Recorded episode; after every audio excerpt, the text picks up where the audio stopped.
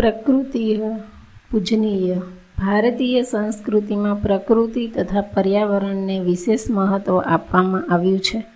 માણસનું નિર્માણ પણ પ્રકૃતિના તત્વોથી જ થયેલું છે. પૃથ્વી, જલ, અગ્નિ, વાયુ અને આકાશ આ પાંચ તત્વોથી શરીર બનેલું છે. જ્યાં સુધી આ પાંચેય તત્વોનું પ્રમાણ જળવાઈ રહે, ત્યાં સુધી માણસ સ્વસ્થ રહે છે. જ્યારે આ તત્વોમાં ગડબડ થાય કે તત્વની ઉણપ થાય, તો પ્રાણી રોગી બની જાય છે. અન્ન તથા ઔષધિઓમાં પણ આ તત્વો રહેલા છે. પ્રકૃતિ વગર મનુષ્ય તથા પ્રાણીઓનું અસ્તિત્વ અશક્ય છે. પ્રકૃતિ વગર માણસ જીવન જીવી શકતો નથી. પ્રકૃતિ માની જેમ આપણને જીવન આપે છે અને આપણું ભરણ પોષણ પણ કરે છે.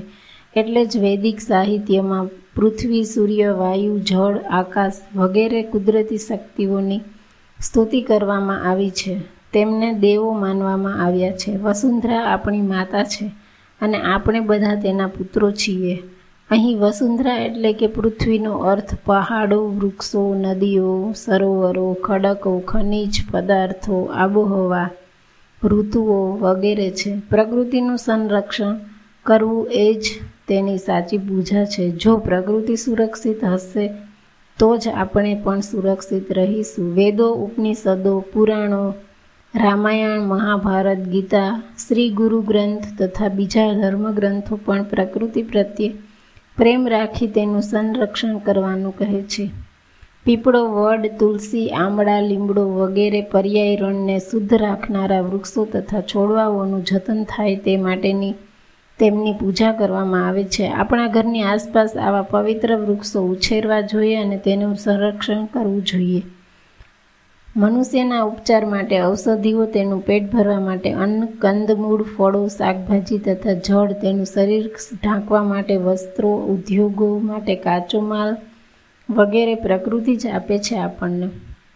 વૃક્ષ વનસ્પતિ વાતાવરણમાંથી કાર્બન ડાયોક્સાઇડ તથા બીજી ઝેરી વસ્તુઓને શોધી લઈને બદલામાં આપણા જીવનને સૌથી મહત્ત્વનો આધાર એવો ઓક્સિજન આપે છે. પૂજા, હવન તથા યજ્ઞ કરવા માટે ફૂલો, ફળો, સમાધિઓ વગેરે પણ પ્રકૃતિ જ પ્રદાન કરે છે. વૃક્ષ વનસ્પતિમાં દેવી દેવતાઓનો વાસ છે એવું કહેવામાં આવ્યું છે.